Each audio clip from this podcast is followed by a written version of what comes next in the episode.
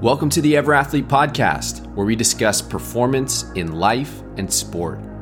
I'm your host, Dr. Matt Smith, and I'm a coach to elite athletes, CEOs, and everyday humans.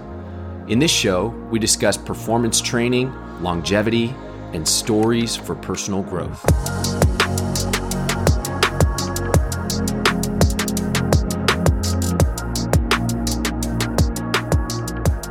Before we dive into the show today, I want to remind you of the important role that you play in the success and growth of this show.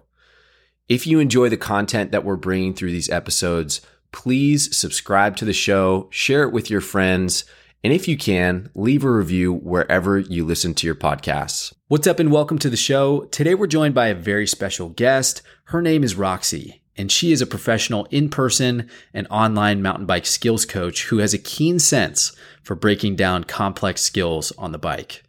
Roxy has amassed an online following of hundreds of thousands of athletes who tune into her guidance for on-bike coaching tips, as well as her unique focus on the connection between athletic progression and personal growth.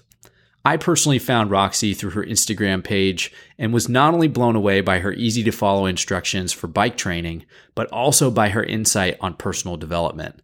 So I reached out to her to see if I could get her on the pod, and am stoked that we had a chance to sit down together to discuss all things life and sport. Let's dive in.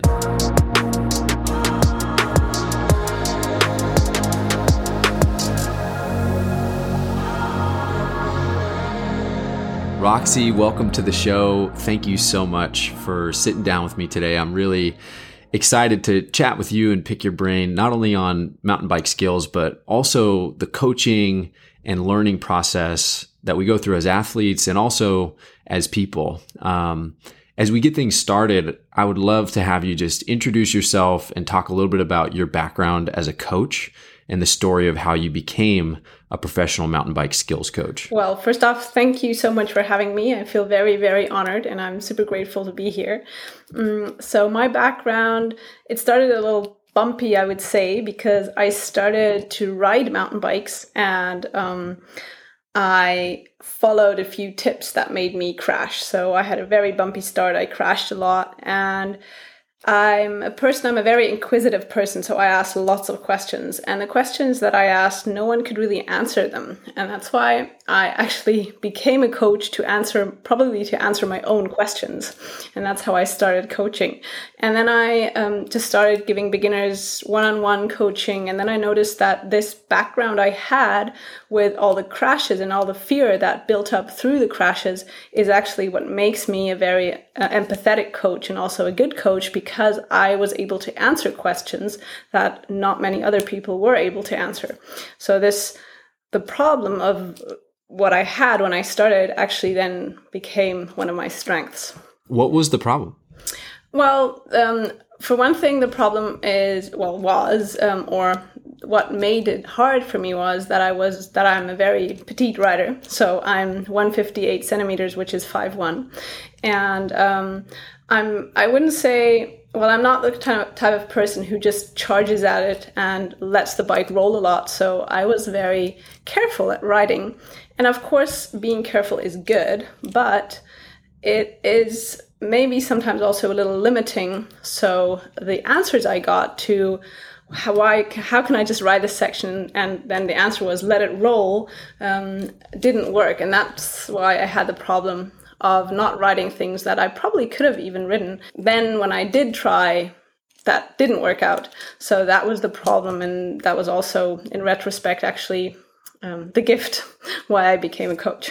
Yeah. And I think, I've seen some of your content surrounding, like, you put out a video called What Women Really Want. And it was basically a description of things that, when I've spoken to the female riders that I work with, some of the advice that they get for taking on technical terrain or new skills, particularly ones that involve some sort of confrontation with fear or some sort of elevated risk. Oftentimes there is advice given that is not totally practical or resonant with real female riders who are either smaller in stature or just don't resonate or connect with the advice that they're being given. Can you talk a little bit about that? Because I know that you have some really good opinions and wisdom surrounding that topic, particularly for women. Well, absolutely. Some examples for this are just go fast and pull up, or the bike knows, or just go fast enough, you'll be fine, and just ride it out. Those things do work. So I'm not saying they are generally bad advice or always wrong. For some people, they do work, especially riders who learned this sport as a kid, for example, or people who have a lot of physical strength. They will mostly work out. But if you don't have a lot of physical strength, and we women do normally have less physical strength than men do, then it will not work. Or, for example, if you're very petite, just think about it. The bike weighs almost the same for you and for me. So, of course, in relation to the body, the bike weighs a lot more for me as a woman than for a man. So, of course, these things don't work for women. And because of this, because they subconsciously know this, that it won't work, because of this, they usually ask questions and they need more than these tips. And what they then obviously want is a guy who, for one thing, shows empathy, understands this, and allows them the time to practice and allows them a safe learning zone where they can actually work their way up step by step and start to build that both the competence, but also the confidence. And that's what it actually boils down to, that we need time to build confidence through competence and not just through tips that may work for some people and not for everyone. Yeah. And I think that those boundaries are often reached with women, but there are so many male riders that go through very similar experiences. And I think once you reach that boundary of coaching where, if the coaching stops at that singular answer of, let the bike do the work, or kind of these vague responses that do work for a large percentage of people, I think that it opens the door for an excellent coach and a nuanced coach to further communicate potentially alternative avenues to get an athlete to actually execute on the skill, which is something that you clearly do so well. So can you talk a little bit about the path that you've taken as a coach and the athletes that you currently work with? What does your day-to-day look like as a coach? Well, one thing that I really specialize on, and maybe that does differentiate my program from many others, is that I've acknowledged how the brain works and how the body works. And no one learns complex movements, well, not adults, within 1 or 2 days. That's just like, you're a strength coach. That's just like, I would believe I'm going to go to the gym twice a year, and then I'm going to have huge biceps. It doesn't work. It's just not the way nature works. So you know that what belongs to it is persistence. And that's why I only work with people long-term. I don't offer one-day skills clinics. I don't offer 2-hour bunny hop specials or something like that, because of course they do help and they're fun, but I don't think they address the nature of how people and brains really work. So I work with my athletes for at least 3 to 4 months. And I do most of this work online. So they get their lessons, they work with these lessons, and they can optionally send me videos for feedback. And then they get the feedback always personalized to them, because that's the next thing that I think many coaches don't look at, that of course movements need to be adapted to the specific person. Like, I'm very short with 5'1", I have shorter legs and arms, so different leverage. So I will need to extend my arms and legs much more than someone who's 6'8", or who weighs 100 kilograms. I don't know how much that is in pounds, but what matters is seeing the athlete as an individual person and seeing how you need to adapt the moves for them to work. And that's what I love doing, because I think that's also the beauty of life, that everyone is so authentic and so individual. And once we've acknowledged that and every person has found their authenticity, that's where real growth starts. And that's why I always combine mental training with physical training, because I don't think we can see them as separate entities. For me, the mind and the body, they are so interwoven, you can't just train one without training the other. I fully agree with your sentiment around coaching, and many of the things that you've stated are parallel with strength training and rehab and the things that we do with off-bike training. And I do fully agree that there is a deep connection between physical skill development and really just our physical performance overall and the mental side of things and the way that we see ourselves and our competency, the way that we problem solve, the way that we address failure. Can you talk about some of the fundamental things that you cover with athletes from a mental standpoint as you step forward with them with physical training? Well, one thing I definitely cover is what you already said, the topic failure, that many people see failure as this undesired side effect, but actually it's a necessity to learn. And that's why, as a coach, you need to create a safe learning environment where failures don't have negative consequences. So that is one thing that I encourage my riders to start to see failure differently, and that is mostly a mental game, and then to adjust their training to actually make failure consequence-free, because only then you're actually in a learning zone and you can focus on the things that you don't yet know. If you have negative consequences, or if there are negative consequences or possible negative consequences, then you're actually in a performance zone. And that's, well, learning doesn't take place in a performance zone. In a performance zone, in your brain, the areas that are activated are those areas of movements that you can already perform. So these are movement patterns that have already ingrained themselves in your brain. And people think that they can just go out and ride trails and improve on trails.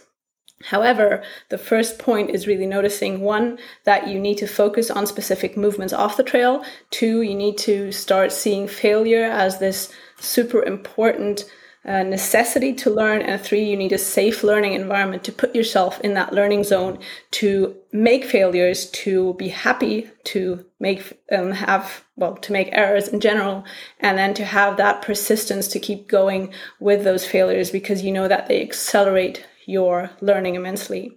The second thing I work on with my athletes a lot is highlighting and actually for the first time realizing the negative self-talk loops you have in your mind.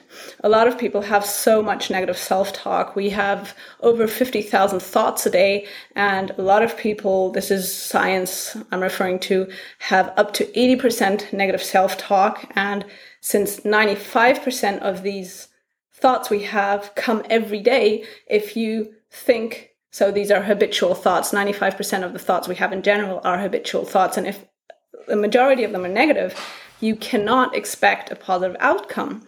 So I know this always sounds like, oh, I can't always think positive. That's not the point. But the point is that if you're thinking negatively, you cannot have a positive outcome. So you need to start changing your thoughts, which then changes your perception, which then changes your reality, which then changes your outcome, and then changes your life. So it's a cycle that starts with the thoughts.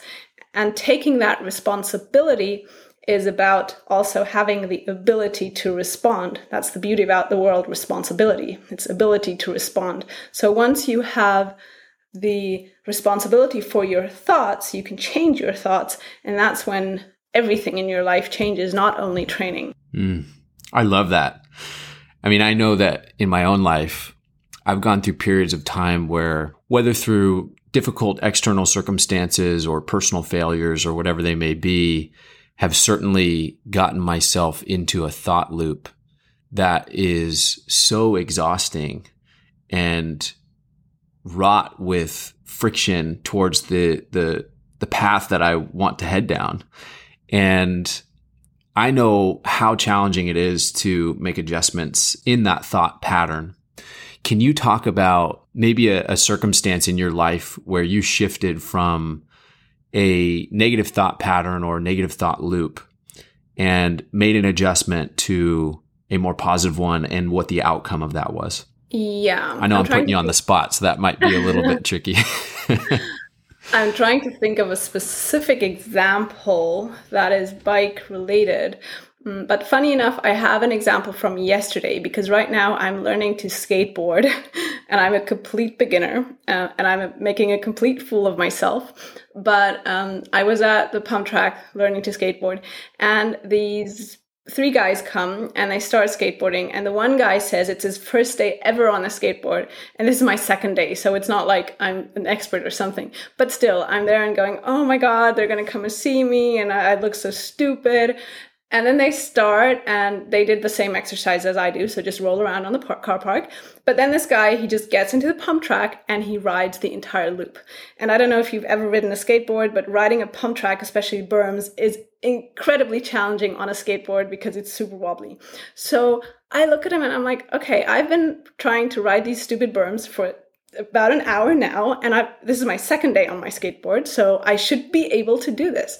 So I get into this negative self loop, look at the guy, and it's like, I can't believe it. Look, he's not even as muscular as I am, and he's not as coordinated as I am. How can he just ride it? So I start blaming myself, comparing myself, and saying, this is not possible, whatever. So, and then I literally, in my mind, took this little timeout thing. So I sometimes it's either a timeout that I imagine, or it's a huge buzzer, which I just go bing. So, and then I say, no, you're not going to listen to these thoughts.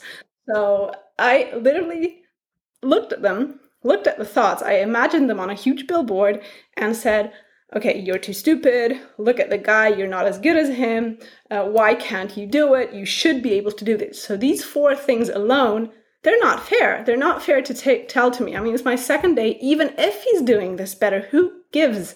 So then I decided to change these thoughts and say, okay, it's totally all right that I'm taking the time I need, because I know I'm important to myself. I know I don't want to crash. Maybe this guy doesn't care, and I don't know. I'm not here to judge, but I'm just going to take my time. And I'm going to have fun, because I'm here to have fun. I'm not here to prove myself to anyone. So I'm learning this to learn and to have fun during it, during the process. And that's how I started to change my thoughts, started to get more into a positive mindset, and started having fun again. And that could have turned around 100% into the wrong direction. I could have thrown the skateboard in the ground and left, but I decided to take it as a possibility to grow, and also to once again develop more empathy for my clients when they get into this negative self-talk loop, because it happens to everyone. And it's not about not having these negative thoughts. It's about getting out of them faster and faster every time. That's a great story, and one that I certainly connect with for many reasons. But I do want to just remark that I think the practice of stepping outside of your wheelhouse as a coach, so stepping out of the thing that you teach people to do and do at a very high level, is an essential practice. It's an essential tool to actually creating a bridge between you and the lessons that you're trying to communicate to the athletes that you work with. And so, you know, in my own life, I think about, you know, sport-related experiences like this, where I used to rock climb quite a bit. In my mid-20s, and I used to work in a rock climbing gym, actually, and routinely in the gym I would be practicing my bouldering and climbing my route, and without exception, you know, failing miserably. I wasn't a tremendous climber, but pretty much every day that I was in there, I'd be working on a route.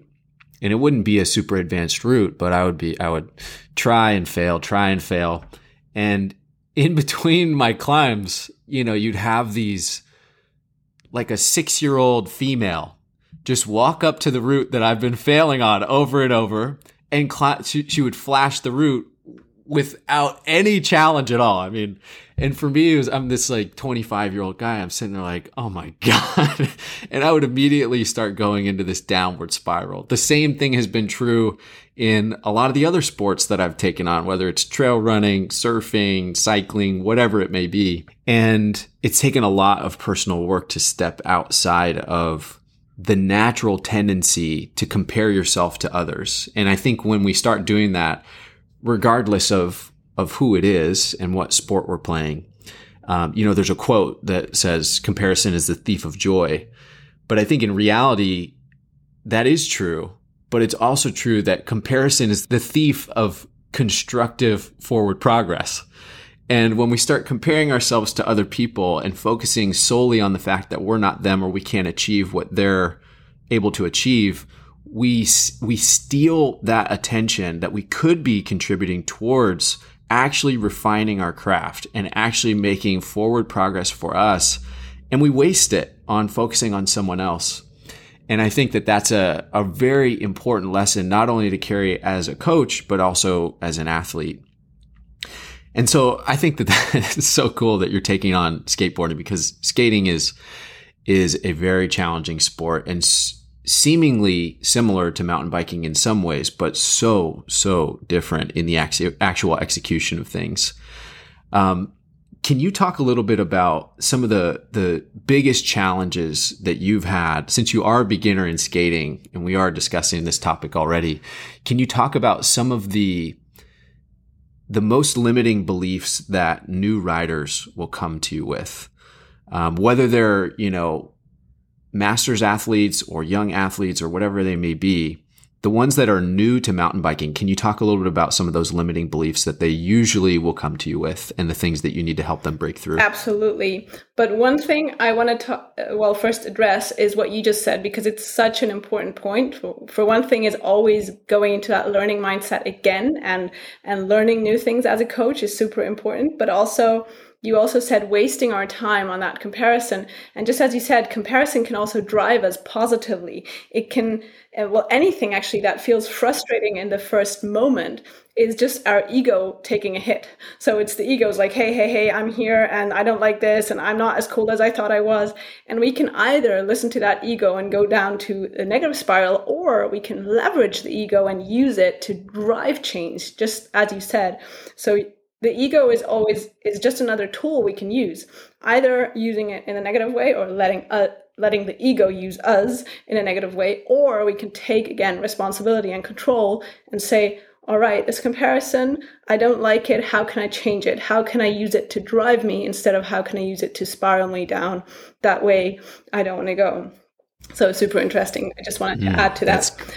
That's a great point. But yes, Let's get back to the mistakes you asked me. So the biggest mistakes I see in beginners, especially when it comes to mountain biking, because I think mountain biking is different than skateboarding and also probably rock climbing, because the bikes have become so amazingly good. So basically, if you are strong, as in physically strong, and you have a mindset of, I'm going to be able to do this, then you can ride a lot nowadays, much more than you would be able to rock climb on your first day, and much more than you would able to skateboard on your first day.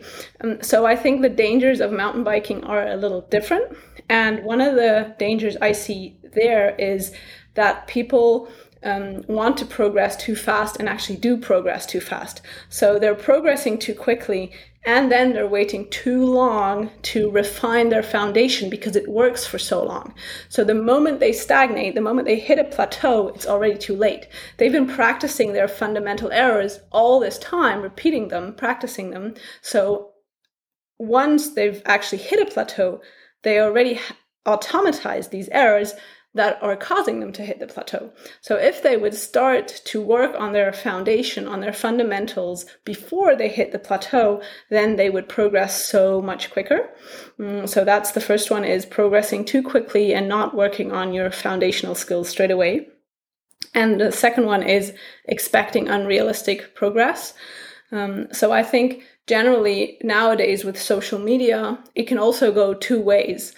A lot of times the stuff we see there looks so amazingly easy, and the stuff that gets likes is the stuff that looks easy but is at the same time spectacular. So people think they need to be doing these stunts to be cool and to be a real mountain biker, quote unquote. So they start to want to work towards these things far too early. And I see that a lot, that people book me, literally beginner riders, and like, hey, I want to jump, I want to drop, I want to do a bunny hop. And these are not beginner skills. None of this is. I know some coaches claim a bunny hop is a basic, and it maybe is if you're a BMX rider or a dirt jumper. But for mountain biking, for an adult learning to mountain bike, a bunny hop is a complex skill. It will take time. So that's the second error I see, that people just expect unrealistic progress and want to learn the things their ego tells them to learn and not the skills they may need to learn to become an efficient and safe rider. And the third one is, and I definitely did this when I started, is focusing on the equipment rather than the skills. And of course, a good bike is amazing. A good bike will feel good. And yes, you can ride more if you have more travel on your bike and a really, really expensive bike. So you will hit that plateau a little later, but you will still hit a plateau and you will probably still hurt yourself if you don't have the skills. So I would say those are the three most common mistakes I see when it comes to mindset and to just bringing that learning mindset or not. I mean, those were all things that I think that I've probably run into along my mountain biking journey. But you did mention with new riders and equipment being so good that the equipment can kind of cover up any deficiencies in actual foundational skills. And I think, you know, in my line of work, this is very true. The most elite athletes that I've ever worked with, I mean, there are some of them that have just terrible fundamentals with some basic movement patterns. So, you know, especially the more specialized an athlete becomes, the less foundational they can become sometimes. And if they run into a chronic injury or something like that, we have to rewind back to the most fundamental aspects of movement and restore those in order to progress them back to their elite performance. Same thing goes for strength work, where a lot of athletes have incredible natural strength and capacity. However, that only carries you so far. And if you rely on it too much without actually executing on good form and excellent fundamentals, I mean, it is such a surefire way to get injured down the road. And I see this time and time and time again. And I know that you work with a lot of advanced riders as well, and you might run into the same thing in regards to an athlete having so much natural capability that they ignore some of the foundational keys or the simple keys, the things that are not sexy and are easy to look past. Can you talk a little bit about some of the challenges that you help more advanced riders work through, and how you kind of communicate those fundamental or foundational principles, or how resonant those are to even the most advanced riders? So I absolutely agree. And I think that's also the challenge about couples riding together, because just as you said, if you have a lot of strength, you can compensate for faulty movements with strength. So especially men do that sometimes, or also strong women. But if you have a lot of strength and the person you're riding with doesn't have a lot of strength, then that definitely causes a disbalance, and then causes the rider with less strength to plateau or to just not ride sections earlier. So what I see a lot when I'm working with advanced riders is also what you said, that generally I notice that the errors or the reason why they're not progressing anymore is in the most foundational moves. And there, the problem is that they often don't acknowledge this, and they don't bring this openness to regress, to progress, and to go slow, to go fast. They just think they need to go faster and faster and faster, and ride harder and harder and harder trails. So literally, they're again putting themselves in the performance zone all the time, and they don't bring that openness to go into the learning zone again. And often, they're looking for the missing puzzle piece somewhere at the top of the pyramid, rather than regressing to the bottom of the pyramid and fixing the issue that is actually there. And what I always do when I ride with or when I work with very advanced athletes is slow them down, let them ride slower, and then they will notice that they can't compensate for their missing fundamentals with speed, because we do that. Of course, speed does cover up, and speed is your friend until it's not. So speed can make you rescue sections that you're not really fit for until the complications become too many at a time, that's when you can't just compensate with speed anymore. So that's the first thing I do when I work with very advanced training riders in general. Like I was training a lady for the Olympics in cross-country mountain biking, and we worked on slow speed skills a lot. And if you then look at who won the Olympics or the female Olympics cross country, the three ladies who did won, all of them were great at slow speed skills. So especially cross country is becoming more and more and more technical. So you need to be able to ride slowly and with finesse. And those are actually the fundamentals that every rider does need, but most people do omit. You are so right. And I think I love the analogy of stepping out of the performance zone and into the learning zone is a very hard journey to step into, I think, especially for athletes, not only ones that are at the elite level, but also the elite level with a lot of pressure. Because the higher up you climb on that ladder, the more pressure you feel to stay where you are. And any regression feels like you might be submitting to the idea that you'll, again, be in an elite class. Or you're at an elite class and you want to stay there and you just want to learn. It can be really challenging to feel like you're stepping back into, you know, things that are more rudimentary and are more basic and obvious. And I think that that doesn't just go for, I mean, I see this all the time in especially strength work, especially elite athletes, particularly in the male gender category, struggle with this a lot. And, you know, with quite a few of the athletes that I work with who are more experienced, we go through a process of working on very slow tempo movements and isometric holds and different things just to create more connection to the nuances of movement. And I think especially with more elite athletes, from what I've seen from a strength perspective, is you don't always need to amplify in the difficulty of the movement. You more so need to amplify the attention to the detail of how to execute the most fundamental things about foundational movements in the best way possible.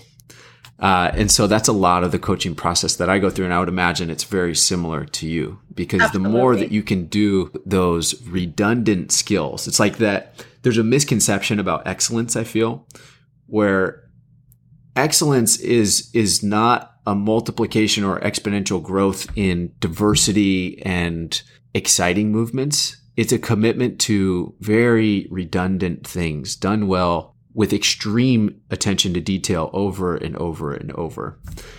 So I fully agree with you. And I know that you work with such a diverse population that sometimes it can be difficult to communicate the message in different ways to people that are at very different places on their timeline, whether it's age or skill level or whatever it may be. I'm sure that you are very busy and kept very entertained with all of the lessons that you do need to communicate. But stepping back from actual coaching for a moment, I know that you have a big social following, and I just wanted to talk to you about social media and the way that social media has impacted the space of coaching and athletics overall. Can you talk about some of the pros and cons of social media and how it's impacted not only your business, but also coaching and athleticism in general? Well, on the one side, just as I said, the downside is that things that are super, super complex look so easy and are now so readily available that they've lost their spectacularity. So people stop seeing things that are really spectacular for what they really are, because you see so much of it. So that's definitely the danger of social media. And also, I think the downside is that you don't see the work that's behind it. You just see the result.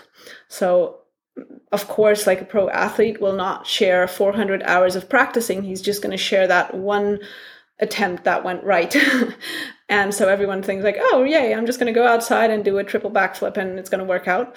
But it's just not the way it is. On the other side, I do believe that it motivates people to keep growing, or it can motivate people to keep working on their skills and to keep optimizing their potential. So there are two sides to it. what I generally think, and that's why I like Instagram a lot, and that's why I grew there, because I think Instagram is a much more positive environment. So I do get hate. You get hate everywhere. It's normal, but I would say it's about 1%. And for example, TikTok or something is like very negative, because probably the people there are very young and they don't see it. So social media can impact the coaching business very positively if you have such a great page like you do, for example. I love your Instagram. It's amazing because you can share so much knowledge with people who otherwise would probably not find you. And that's actually the reason why I started all my channels. I never wanted to become a YouTuber or Instagrammer or influencer or whatever. I just wanted to share value, because I believe that every person on this planet is here to share something. And if we can't change the world by changing the world. We can change the world by changing ourselves, by being our full authentic self. And this will bring light into the world. And that's why I started the social media channels, because I wanted to share value and make it readily accessible to people who don't have access to pro coaching. So with pages like yours and mine, where we share mostly value, or with my pages, 100% value, and yours, I would say 99.999, if not 100, then that's the upside of it, that a lot more people have access to these things they just would have never considered. They would have never thought about these things. And that's definitely the big, big, big advantage of social media. And those are the things that I can think of now at the top of my head. I'm sure when I think about it later, I'll come up with lots more, but that's for now.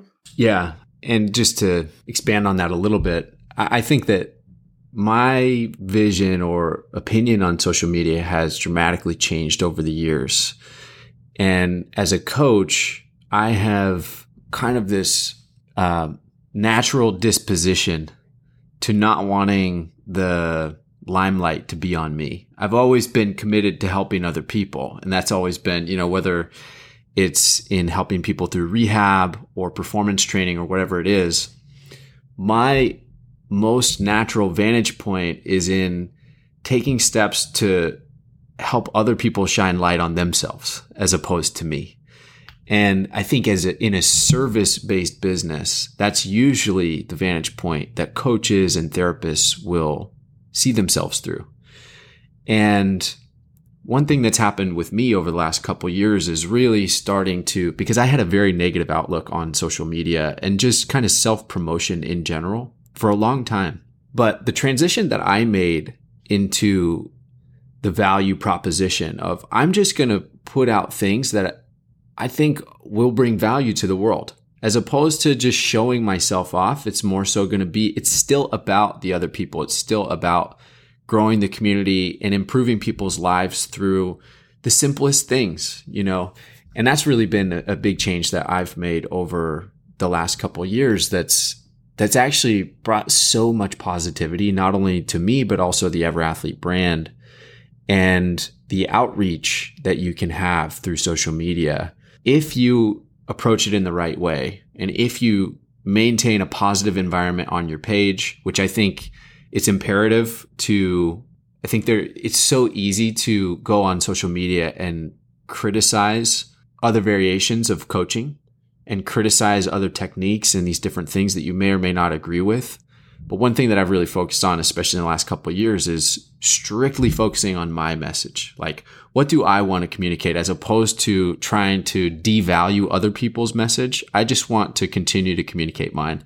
And that's been such an eye-opening experience. And it's really opened the door to have connections and relationships with people all over the world, which I know that you have experienced as well. But I think we'll step back into our coaching discussion for a moment. Can you talk a little bit about some of the connections between mountain bike skill development and real personal growth? I know that you do quite a bit of mindset training with your athletes, and we talked about this before, but can you talk about, maybe it's not just mountain biking, but just skill development in general, and how that pertains to actually growing as a person in life? Because I know that you've done that on your own and you help people do that every day. Can you talk a little bit about that? Skill development and personal growth, they both require persistence and regular practice. And that's why I think skill development in a way enables personal growth, because it sets the basis, and also vice versa.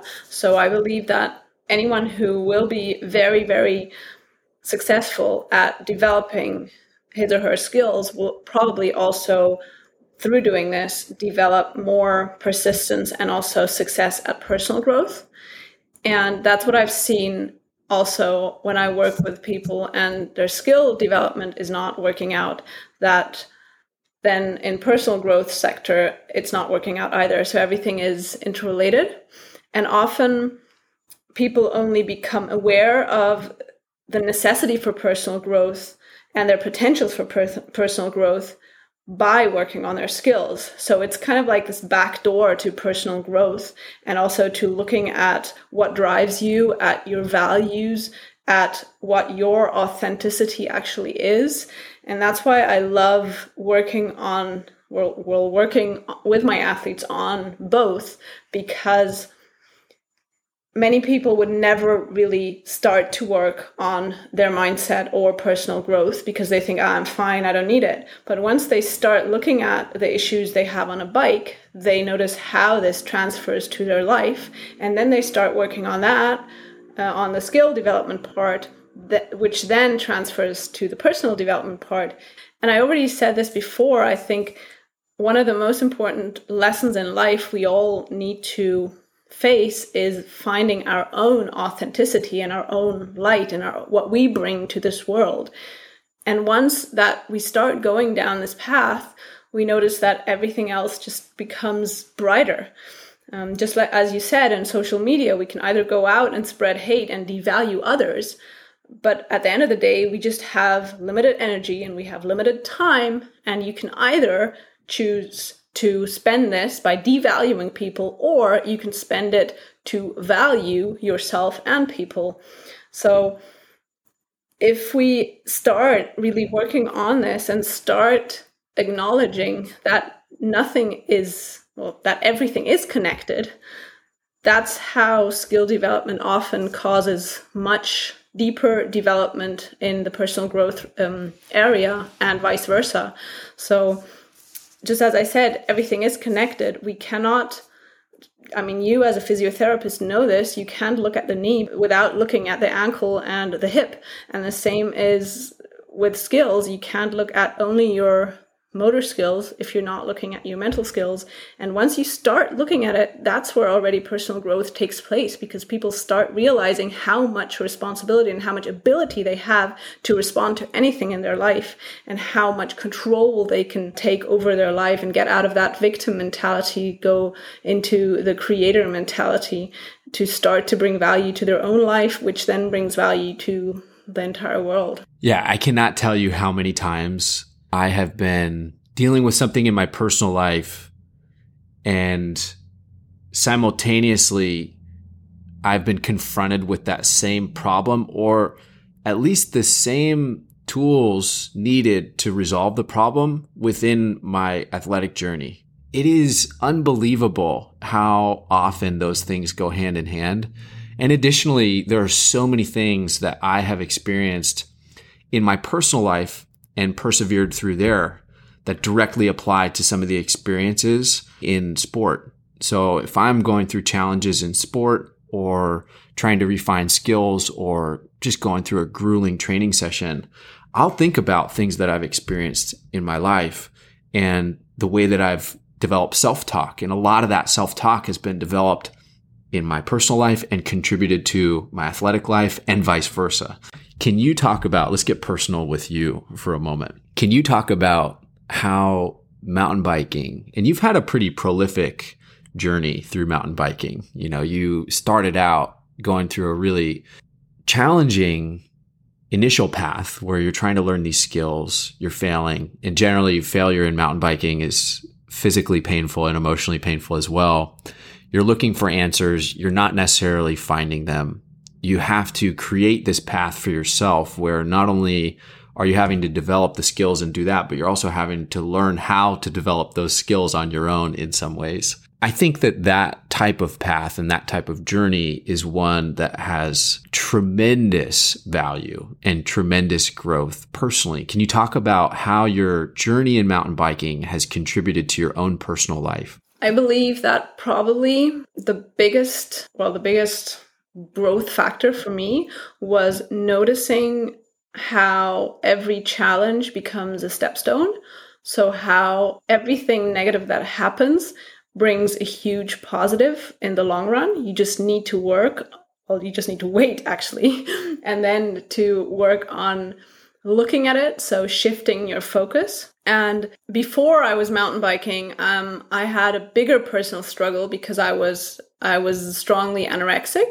So I almost really starved myself to death until I noticed that it's the self-talk that is causing me do this. So I had already started with that. And I think without mountain biking, I wouldn't have been able to pursue that, because it may have happened that I would have again fallen into the bad loop. But when I noticed, just as you said, the problems you have in real life, they transfer to writing. So of course there, once I started writing, I started getting back into the negative self loop because my journey wasn't done yet.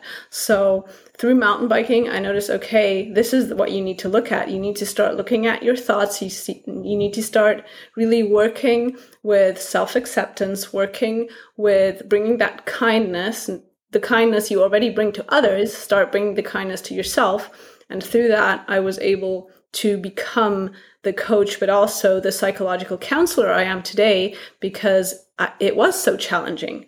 Because then I started going back to university, getting my mental training degrees, getting the psychological counselor and all that. If I wouldn't have had all these challenges, I would never be there, and I would never be able to help so many people and to guide them to find their authenticity, which then in turn allows them to bring their light into the world. So I'm guessing that that's probably the biggest life lesson that I've learned through mountain biking in general, is that whatever happens, it happens for a reason. You just need to wait, and you need to trust the process, and you need to look at the thoughts, change the thoughts once they come, and take control. Can you talk about the thought loop process that you actually go through? What are the kind of the fundamental pieces of that? You've mentioned breaking the thought loop. And I would love to know maybe what you communicate with athletes in regards to, because negative thoughts can cut, there are so many flavors of negative thoughts and limiting beliefs. What are some foundational ways that you can identify those and begin to change them? The most foundational one is, I have this a lot with my athletes, is that I make them write down their thoughts. As soon as you, as I said, you have about 50,000 thoughts a day, you're not going to listen to them because they keep coming, and 95% of them are habitual. So even if they are negative, at some point you're just going to zone out. You're not going to listen to them anymore. But once you start focusing on them again, and then you start writing them down, as soon as you have them on a sheet of paper, that's when you start to see how real they are. So that's the first thing, writing down the thoughts. And then question 2 is, would you say this to a person you like? Not yourself, person you like. Would you say this to a person you like, or better, love? And then 99% of the people say, no, I would never, ever say that to a person I like. So why do you deserve to say that to yourself? And then I literally tell my clients to cross it out and write down what they would like to think instead.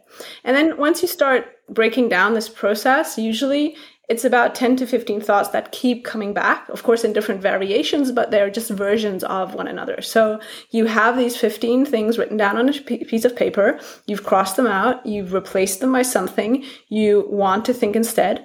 And then it's about building habits. About every time that thought pops up, it will pop up. Obviously, it's a habit. Your brain is used to doing that. You take out your sheet of paper and you think the new thing. And usually after about 2 or 3 days, people already have memorized what they want to think instead. So the old thought will still keep popping up, but then they can say the new thing. And it takes about 21 to 28 days usually to form a new habit. And you just need to work through that phase. Again, it's about persistence. It's called mental training and not mental magic for a reason, that you need to work with it and be persistent with it, just like you need to be persistent with any other training. Yeah. And I think when I listen to you talk about that, I think a lot about what some people think that it takes to maintain peace in their lives. And my wife and I just went to this incredible place in Big Sur, California. So on the coast of California, there's this place called the Esalen Institute.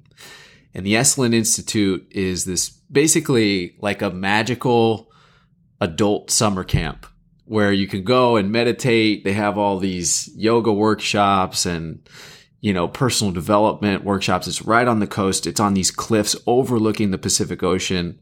They've got this. It's insane. I mean, it's just this amazing place.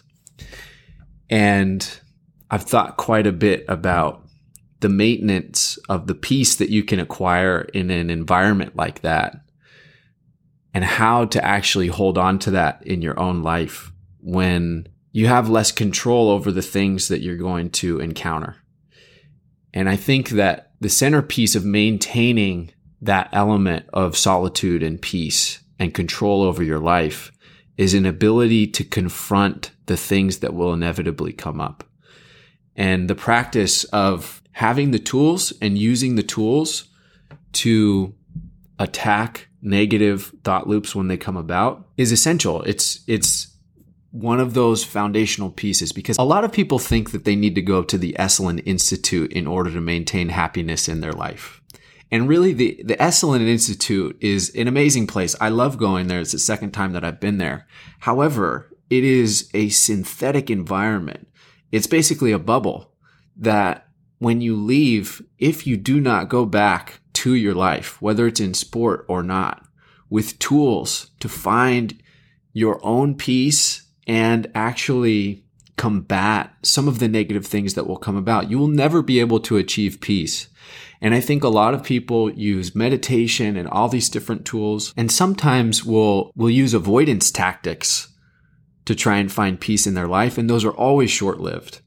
But maintaining the tools and practice of controlling your mind regardless of what's going on, and this comes with varying degrees of difficulty. You know, there are times in our lives where things are peaceful and it's easier to achieve this very nice solitude. But there are other times when it's much more difficult and, you know, we're going through experiences of trauma or whatever it may be, and it is substantially more difficult. But if you don't have the tools to use in either of those circumstances, you will fall short. And we can't always wait for life to be simpler or easier for us to be in control.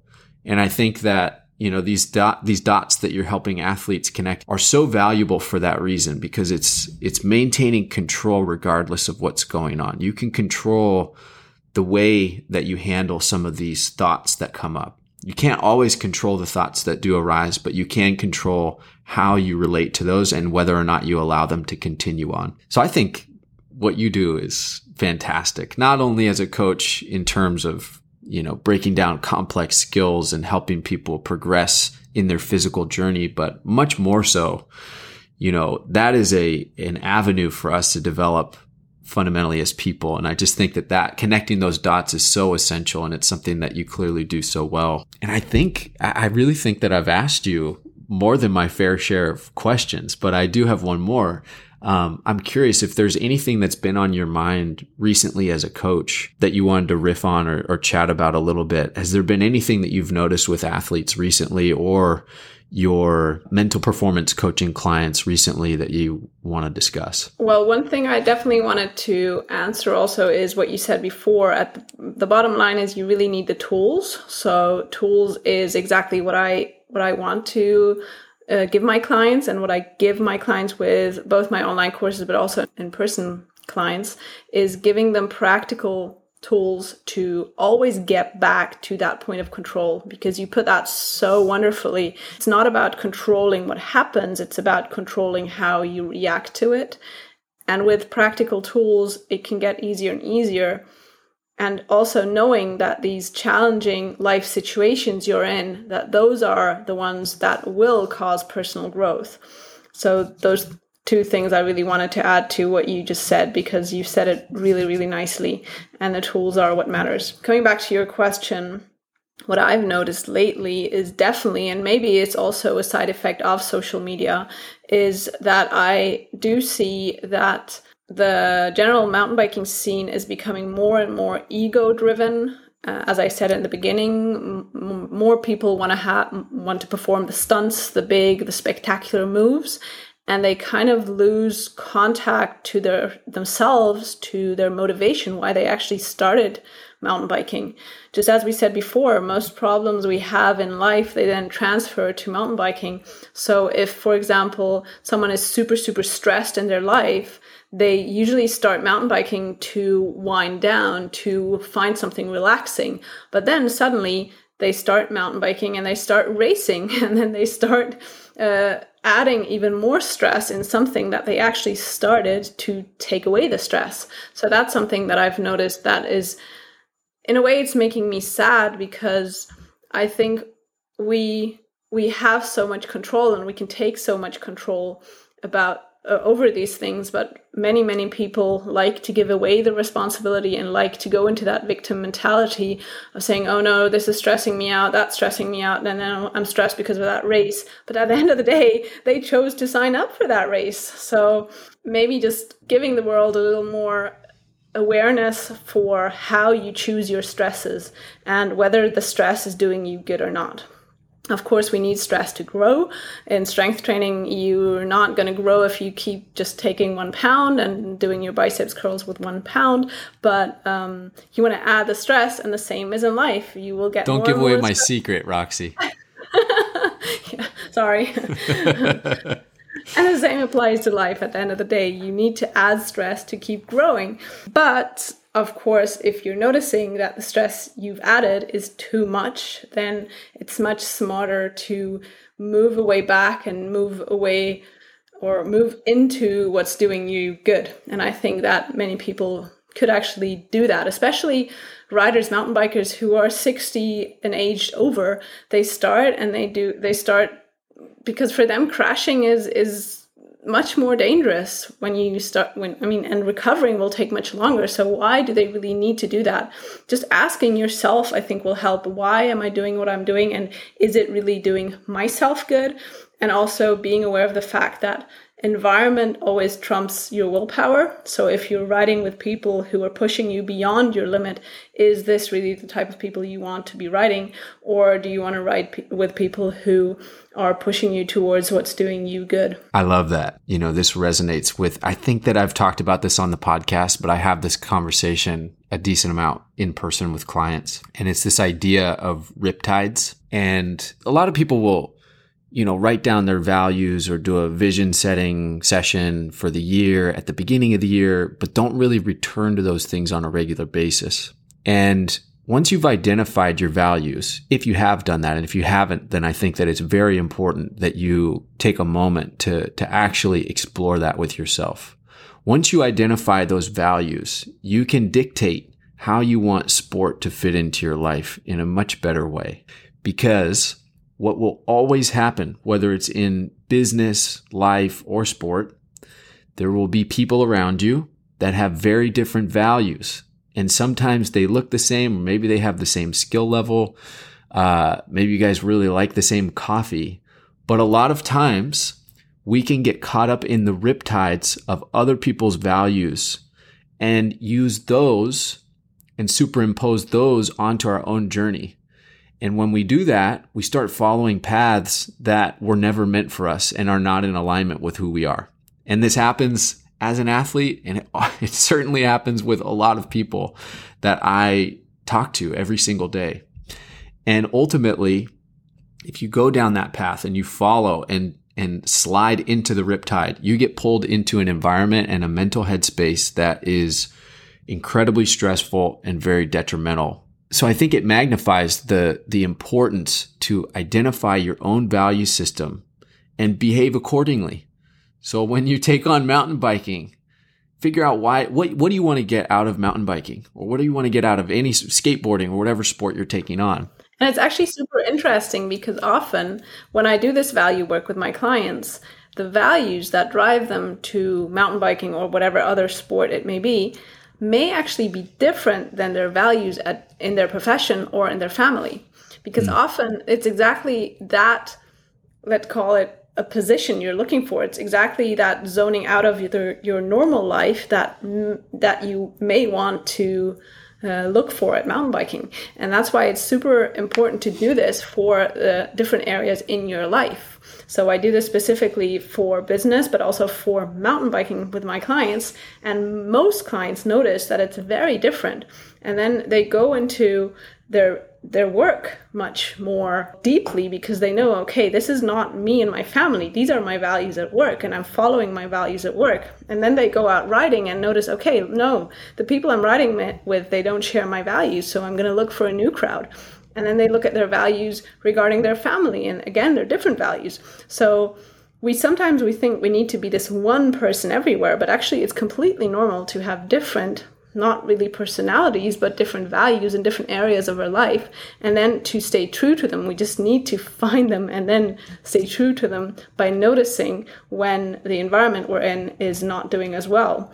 And I think that's the first step that a lot of people don't even look at it, because as you say, you may have a lot of common things with these people and you may like them, but it's not only about that. This is about finding something that does yourself good. And at the end of the day, most people out there riding bikes or doing whatever sport are not doing it on a professional basis. They are doing it to have fun. So why are they stealing their fun by doing this with people they don't really have the same values with? So just as you said, it's a super nice image with the riptides. Yeah. And I also think, just to touch on one other thing that you mentioned, is that how critical environment is. And a lot of people, when they think about environment, confuse it with a physical space that you're in. But the environment is the input. It's the external input into your system. And your value system should be the filtration device with which you judge whether or not your environment is good for you. I strongly believe that the people that you spend time around, the things that you listen to, the things that you watch, all of the things that you ingest mentally, spiritually, emotionally are deeply impactful for the actions that you take. Absolutely. And as we said before, if you have that much friction all around you in the direction that you want to go, you have to be very thoughtful in the way that you actually set yourself up. And you might need to eliminate some of that friction by removing some of those people from your life or limiting your exposure to them or being very intentional and thoughtful about the way that you interact with them. And I think in, athletic communities, this is a very challenging thing to do, but it's one thing that through this podcast, I certainly want to encourage people to do. For people that are not riding or performing at a professional level, the place that sport has in our lives should truly be for enhancement of our life overall. And it's an opportunity not only to get a big rush of dopamine, but also all the things that we've discussed today about skill development, connection between that physical development and personal growth, all these different things. And additionally, it can enhance us by giving us a good escape from some of the duties that we have that we don't really have a choice over necessarily. But I think that that's a very powerful vantage point to look at sport, and one that I strongly encourage people to take. And so I fully agree with your thoughts, not only on skill progression, but also, the mental side of things and the way that you've been helping people, not only in their sport, but their lives, is remarkable. So I'm really grateful that you took the time to sit down and chat. And, I'm sure that we'll do this again in the future, but I'm super, super thankful for the wisdom and the gems that you've shared with us today. Thanks, Matt. Thanks a lot. And one thing I would like to add to that is, people keep talking about the algorithm, like YouTube algorithm, Instagram algorithm, whatever. But we forget that there's an algorithm in life as well. And how we feed this algorithm changes or influences how our life turns out. And the algorithm is actually really easy to crack. It's all about you either comment negatively on the stuff you don't like and you get more of it, or you comment positively on the stuff you like and you get more of that. It sounds oversimple, but bottom line, this is how it works. Both on Instagram or Facebook or YouTube or whatever, and also in life, if you keep giving people hate, you're going to get back hate. If you walk around giving negativity to people, you're going to get back negativity. And a lot of people forget this. Also, that when you get hate or when you get criticism, that you know that praise makes you feel good, but criticism makes you better. So the way you deal with criticism can also be positive. So I think once I understood that, that's when my life became super positive. That when I started to really embrace criticism and actually like hate, because I knew it could improve me and I knew it didn't say anything about me. It just showed how unhappy or happy this person is and how he or she is feeding the algorithm. That I think when a lot of people start following this algorithm rule, that they can really start positively influencing their life in many ways. I mean, I agree with that so much, and I love the way that you put it, because it's very resonant with so much of what's going on right now with, you know, our digital lives. But we forget the fact that we feed into that in a very real way in our life off screen.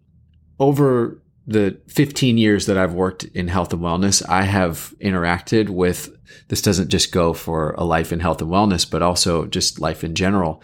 I've interacted with a handful of serial victims and people that always find themselves victimized in any situation that they're in. And just to play off what you said, you create that. At some point, you create that for yourself. I think to your point, the way that we put energy out into the world and the person that we choose to show up as, whether it's a victim, whether it's as a go-getter, whether it's committed to personal growth, whether it's committed to focusing on personal defeat, we generally will maintain the momentum of that energy wherever we're putting it. And I think that that's, you know, going back to what you talked about with breaking that mental loop is so important, because a lot of people that are going through that emotional journey, even people that are unknowingly victimizing themselves, most often it is unknowingly. Most often it is, they're just not totally aware that life could be different.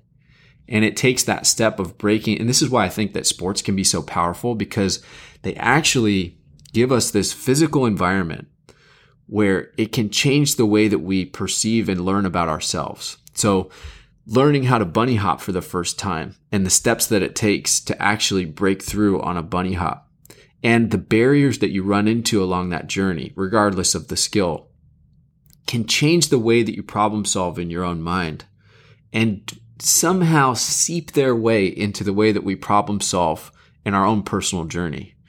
And this is why I think, you know, sports are very powerful, but also just the idea of the energy that you put out into the world. There might be a different way for you to do that, and there might be a better way, and you might have a tremendously different outcome. And that goes for sport. It goes for life.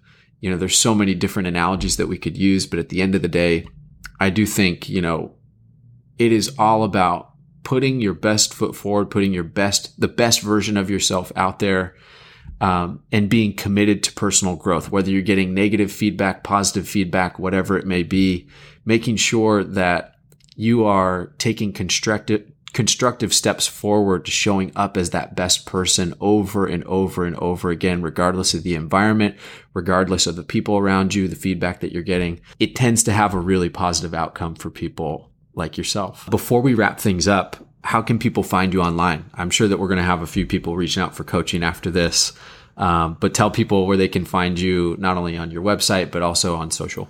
So it's roxybike-coaching.com and Ride and Inspire on YouTube, and Roxy Bike Coaching also on Instagram. And I also have a podcast, which is called Ride and Inspire Podcast. And I'm super grateful to have had this conversation. And I'm looking forward to keeping in touch with you, Matt, because you are such an amazing gift to the world.